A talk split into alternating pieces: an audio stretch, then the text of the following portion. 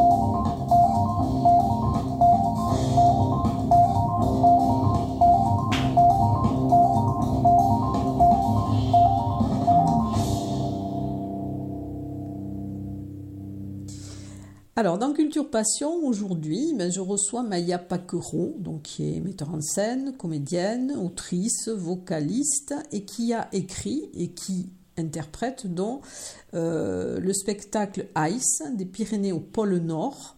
Alors, spectacle créé en partenariat avec l'association Jazzpire, donc qui porte aussi le, festival Jazz à et d'autres événements.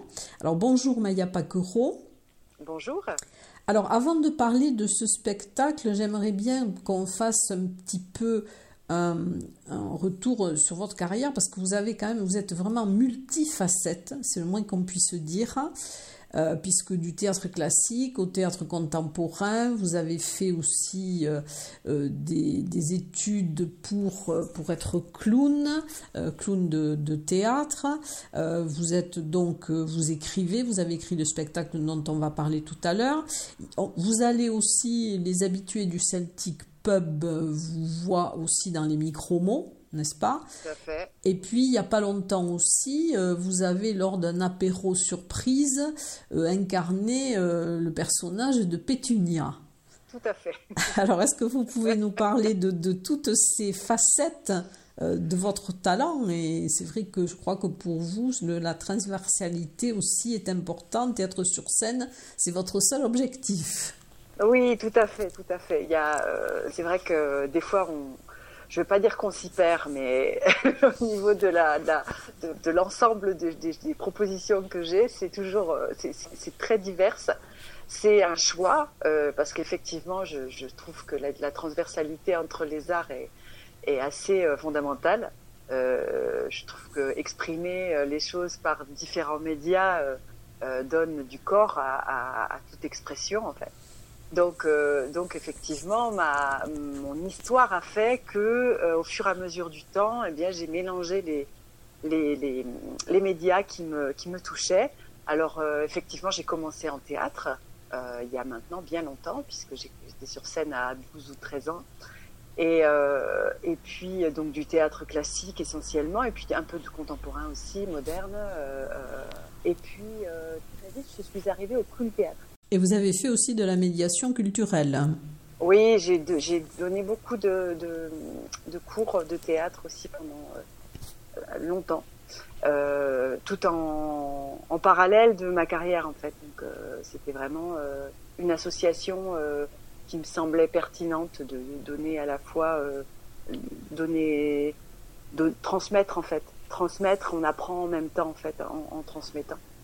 Et, euh, et puis, euh, bah, ça, ça, a été vraiment euh, avec le clown théâtre que je suis arrivée aussi à, ce chemin du jeu d'acteur par le clown, qui a un rapport au public très proche, où il y a une, un double jeu. Il y a le jeu du comédien, il y a le jeu du personnage, et cette dissociation-là, je la trouve hyper intéressante dans le rapport au public. Donc, donc ça a fait, ça a fait une partie de mon travail il y a maintenant quelques années. Et et ah, il y a une quinzaine d'années, est arrivée la voix euh, et l'improvisation vocale, notamment avec euh, ben, d'abord euh, le Roy Art via le clown et le Bataclown de, de Toulouse. Et, et ensuite, une rencontre assez importante pour moi, c'est avec Monsieur Baron, Luc, qui est lui-même improvisateur vocal et qui m'a amené vers le chant et, et, vers le son, en fait, l'envie de son et de voix. Euh, plus que du chant en fait parce que je ne suis pas chanteuse je je veux pas être chanteuse enfin je veux pas je le fais forcément dans plein de, de propositions euh, de spectacles mais euh, mon objectif c'est vraiment de travailler sur le son sur la musicalité des mots également euh, voilà et des, et des lettres et des syllabes disons que j'ai associé ma pratique vocale à la pratique de poésie sonore de, de et ça m'a amené vers la musique et euh, on en vient à cette proposition de ICE euh, dont on va parler aujourd'hui. Oui. Alors vous avez, on s'était déjà euh, rencontré au moins virtuellement pour aussi les journées du matrimoine, hein, puisque vous en étiez l'instigatrice, et vous avez été aussi directrice et programmatrice des projets carte blanche du parc national. Oui, tout à fait. Oui, oui, ça fait beaucoup de. Bah, une, voilà, il se passe plein de choses tout le temps. C'est plutôt une bonne chose. Mais effectivement, euh, en, en 2020-21, euh, le parc national des Pyrénées me propose de coordonner un projet euh, ethno-artistique en partenariat avec un cabinet d'ethnologie Parole Parole et Radio Fréquence Luz avec Nathalie Barbeau. Et, euh, et donc, euh, moi, de coordonner tout l'aspect artistique pour euh, collecter des témoignages sur la sensibilisation au changement climatique et paysager dans nos montagnes. Donc, on lance ce projet-là en 2021 avec des invitations à, spectacle, à création que je, que je donne aux livreurs de mots pour la première année sur la collecte. Et puis la deuxième année, c'est une carte blanche de restitution de tous ces témoignages et de tous ces matériaux collectés euh, par euh, des cartes postales, par euh, Radio Fréquence Luz, qui fait aussi un travail avec les écoles qui est assez riche, avec le cabinet de technologie, donc Parole Parole de Marie-Ange, pareil, qui amène des, témoignages assez passionnants sur cette question de la sensibilisation au changement climatique. Et, donc euh, de ces de ces matériaux, pareil, je fais, euh, j'offre, enfin, j'invite deux compagnies, euh, la compagnie Les Jolies Choses et le collectif Décomposé, à faire, à proposer un spectacle de restitution. et je m'en garde aussi le plaisir d'en proposer une avec Sébastien Baquias à la contrebasse donc Charivari. Donc on a sur cette deuxième année de carte blanche trois spectacles en proposition qui vont euh, être programmés dans les trois vallées, donc la vallée de, de Lucin-Sauveur, euh, Barège, Gavarnie, on va à Cotteret, on va dans le Val d'Azun, et on joue dans des petits lieux, en extérieur, euh, euh sur tout un, un, un tas d'endroits euh, pour toucher le plus de public possible. En fait. Et ça, je pense que c'est un moteur dans mon travail aussi. c'est cette recherche des publics. Euh, puisque euh, ben, je fais ça depuis longtemps en fait, aller jouer dans les dans les dans les campagnes, essayer d'aller euh, proposer du, théâtre et peut-être des formes un petit peu variées d'art vivant dans des endroits où il n'y a pas forcément de proposition. Donc j'ai fait ça pendant une, dizaine d'années dans les Pyrénées-Atlantiques dans les années 2000. Et puis j'ai recommencé ça dans les, les Hautes-Pyrénées avec le projet Carte Blanche, mais euh, encore aujourd'hui, bah, les journées du patrimoine qui se diffusent un petit peu partout dans le département.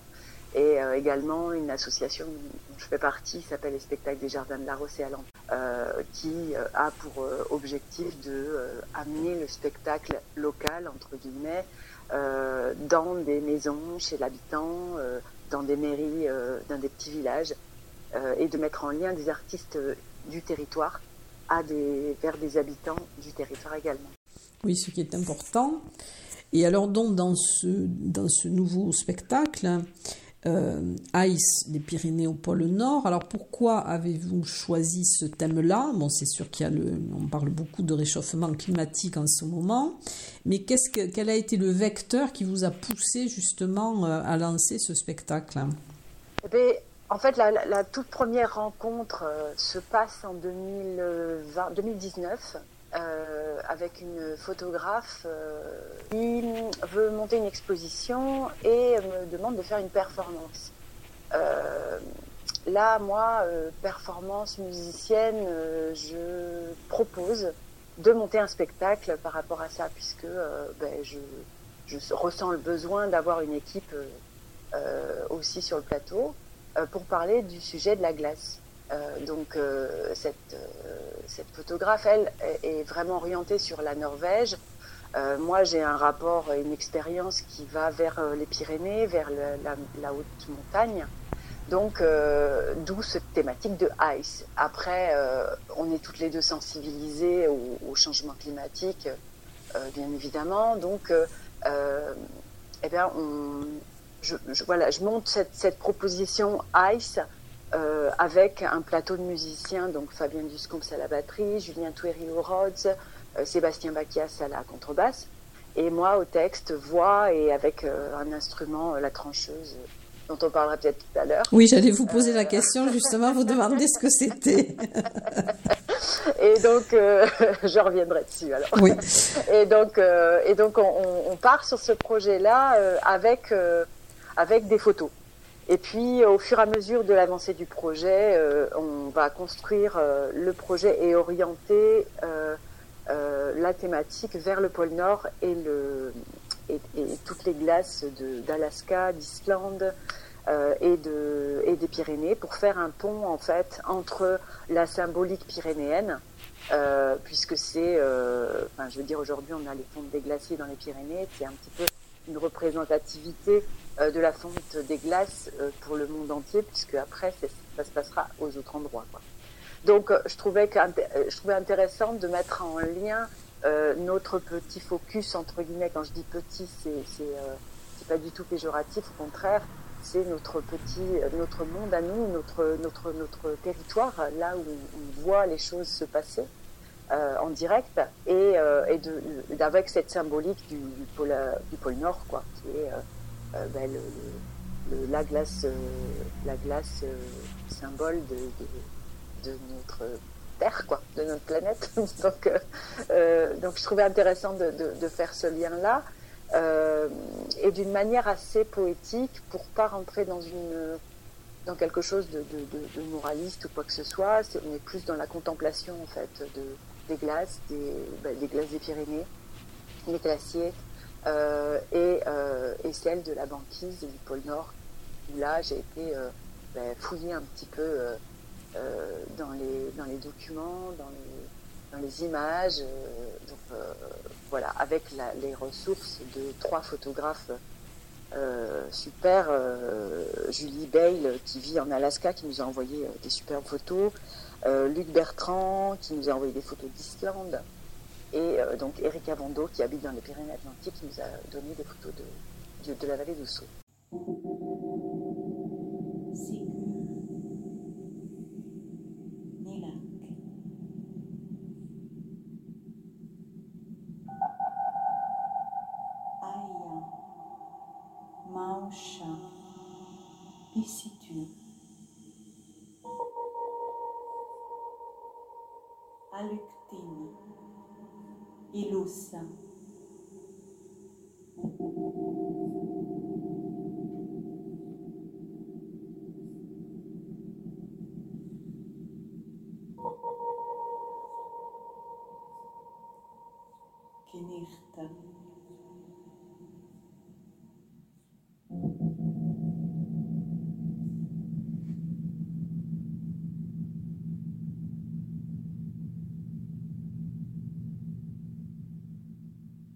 Il y aura aussi une création vidéo.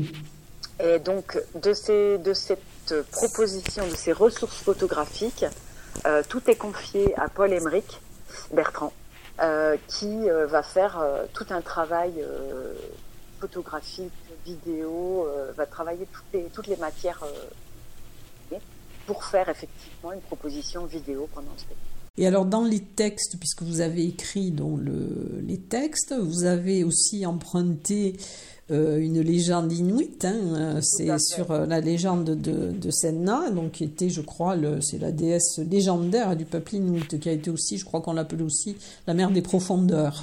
Tout à fait, c'est la, la, déesse qui commande aux éléments marins et aux animaux et à la mer en général. Et euh, ben, je, je, trouvais que cette, euh, en fait, ce qui est très intéressant avec les, avec tous, tous les peuples amérindiens, c'est le, leur rapport à la nature, leur rapport au vivant, qui est euh, assez fondamental dans leur culture et que bah, dont on pourrait peut-être s'inspirer parce que il me semble qu'il serait temps euh, de euh, d'envisager les choses euh, sous, sous ce regard-là, en, en, regardant euh, ben, les animaux, la mer, euh, les plantes, les arbres, vraiment comme comme éléments importants du monde, quoi, qui font qui font partie de d'un ensemble et dont, dont nous faisons partie également. Oui, c'est la totalité de l'univers, mais bon, on, on oublie parfois que qu'on en fait partie intégrante. Exactement. Donc euh, voilà, c'est vrai que cette légende de Sedna, elle est représentative et symbolique de, de cet animisme euh, des, des, des, des, peuples, euh, du peuple inuit notamment, mais mais également des, des, autres peuples amérindiens. Et alors dans les autres textes, qu'est-ce que vous avez Enfin, ce sont vraiment des textes que vous avez écrits ou vous avez emprunté aussi euh... oh, Oui, il y a, y a, beaucoup d'emprunts. Il y a du documentaire où là j'ai été piochée sur euh, des, bah, des livres qui m'appartiennent, hein, des, des, euh, des, des, documentaires animaliers, euh, un livre sur les glaciers, où là j'ai bah, pioché un petit peu, comment dire, des savoirs euh, techniques euh, que j'ai associés à une, parole poétique en fait. Donc euh, voilà, moi j'étais, je, connais de mon expérience la glace, les glaciers sur le Vignemal, sur le Balaitus ou, ou la Netto, mais après j'ai pas, je suis pas une scientifique, donc j'ai été piocher vachement d'infos par-ci par-là sur internet ou dans des bouquins. Et alors au niveau musique, dont les, les, auditeurs vont entendre des extraits musicaux du, du spectacle, hein, donc oui. des noms comme Houle, Neige, Nord. Et alors vous utilisez un instrument, donc alors moi ça m'a beaucoup intrigué, euh, la trancheuse. Alors qu'est-ce que c'est que la trancheuse?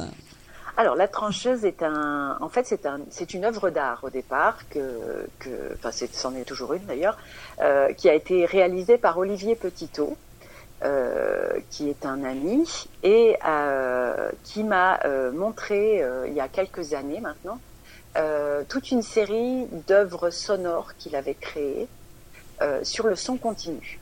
Donc il avait plein d'objets complètement fous qui faisaient des sons qui ne s'arrêtaient jamais.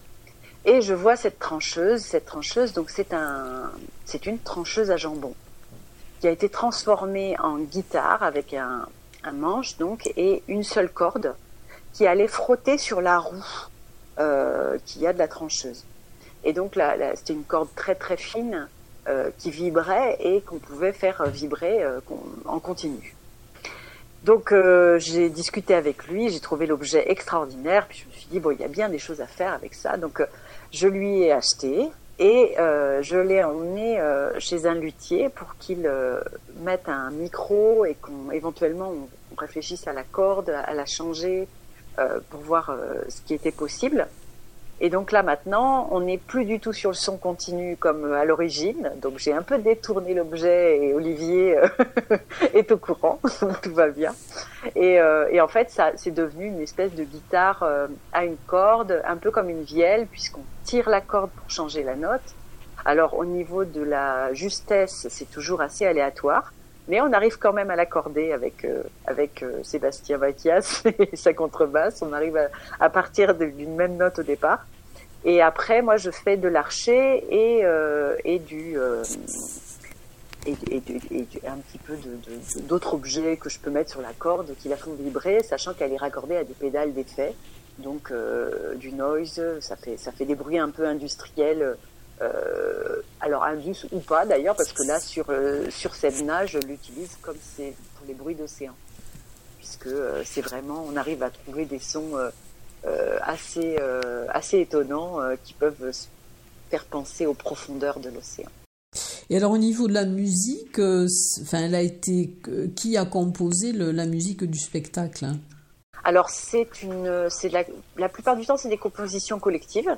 Donc mmh. on est parti vraiment sur des thématiques euh, que moi j'apportais avec le texte, en fait, avec des, bouts de texte. Hein. Au début, c'était vraiment des, toutes petites choses.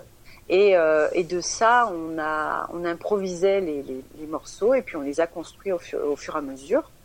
Euh, il y a eu, il y a deux, deux ou trois compositions de Julien Touéry, donc lui qui amène des thèmes euh, et, et, qui sont écrits, hein, donc ça c'est des choses qui lui appartiennent. Euh, et après, il y a aussi un morceau de Sébastien Bacchias. Et sinon, le reste, c'est tout en collectif sur, le, sur une base d'improvisation euh, euh, texte et musique qui s'est faite, euh, qui a commencé, on va dire, en 2000, 2020, euh, euh, puisqu'on avait fait un premier, un tout premier jet pour l'exposition Merveilleux Vivant à, à l'Escaladieu, le dévernissage. C'était en octobre, je crois, de 2020. D'accord, donc c'est une musique qui peut peut-être, enfin, euh, elle n'est pas identique pendant tous les spectacles, toutes les représentations. Ça peut, ça peut ah, bouger. Il y a une part d'improvisation, non? Il y a une part d'improvisation, oui, puisque en plus on a des morceaux qui sont, ben, par exemple, euh, on travaille sur le chant de gorge et nuit. Donc euh, là, c'est vraiment la base d'une improvisation euh, voix, rythme et souffle. Euh, alors normalement, ça réunit deux femmes. Là, je suis toute seule, mais par contre, j'ai plein de machines et puis il y a les garçons euh, qui euh, appuie euh, rythme et, un peu de, son, pas de musique. donc là, par exemple, c'est un morceau qui, même s'il a une structure existante qui sera toujours la même, effectivement, on est quand même sur une forme improvisée. Et on va retrouver ça sur, oui, une grande partie. Enfin, y y a une, jamais, on n'est jamais sur la même exactement donc alors ce spectacle, donc, il va être euh, joué, c'est le 28 février à 19h à la Maison du Parc National et de la Vallée de Luce-Saint-Sauveur. Tout à fait. Alors la question que je voulais vous poser aussi, puisque, enfin, sauf si vous avez des choses à rajouter par rapport à ce spectacle, mais est-ce que vous avez prévu de faire des choses justement euh, euh, pour la journée de la femme, par exemple? Alors, ben, en fait, on a, on a on a, euh, dans le cadre du partenariat avec Jaspire, donc Jazz qui s'est euh, mis avec euh, la Maison de la Vallée pour. Il y a tout un travail de médiation qui va se faire, qui a commencé d'ailleurs. On a commencé il y a deux jours en allant se promener avec les jeunes de l'espace jeune d'Argelès-Gazost au lac d'Estaing. pour réfléchir à des ben, un travail d'écriture avec eux. Et en fait, c'est pour ça que je fais le lien avec la journée de la femme, parce que j'aurais aimé énormément euh, participer à la journée des droits de la femme, sauf que je suis en atelier d'écriture avec les jeunes de l'espace jeune pour la médiation de ICE. donc, euh, donc je, voilà, je participerai euh, avec le cœur. Et je suppose que l'année prochaine, donc vous allez, enfin, cette année, vous allez réorganiser les journées du matrimoine. Oh, tout à fait, c'est relancé. Là, ça y est, on est reparti avec à peu près euh, au moins les mêmes partenaires que l'an dernier, voire de nouveaux. Euh, donc euh, ça s'annonce, ça s'annonce très bien. Voilà, mais on aura l'occasion d'en reparler si vous le voulez bien. Tout à fait. Eh bien, écoutez, en tout cas, je vous souhaite un bon spectacle. Merci donc pour ce, pour ce moment passé à l'interview. Et puis, ben, je vous souhaite beaucoup de monde. Elle, combien, elle, il peut y avoir combien de spectateurs dans la, salle de spectacle de la maison, du parc? Alors là, vous allez me, vous me donner, vous me posez une colle. Je ne sais pas du tout. Euh, je dirais que il vaut mieux réserver. D'accord. D'accord, donc c'est le mercredi 28. La, billetterie est ouverte euh, le soir du spectacle de toute façon, mais effectivement, il vaut peut-être mieux passer un petit coup de fil. Ça ne peut pas gâcher.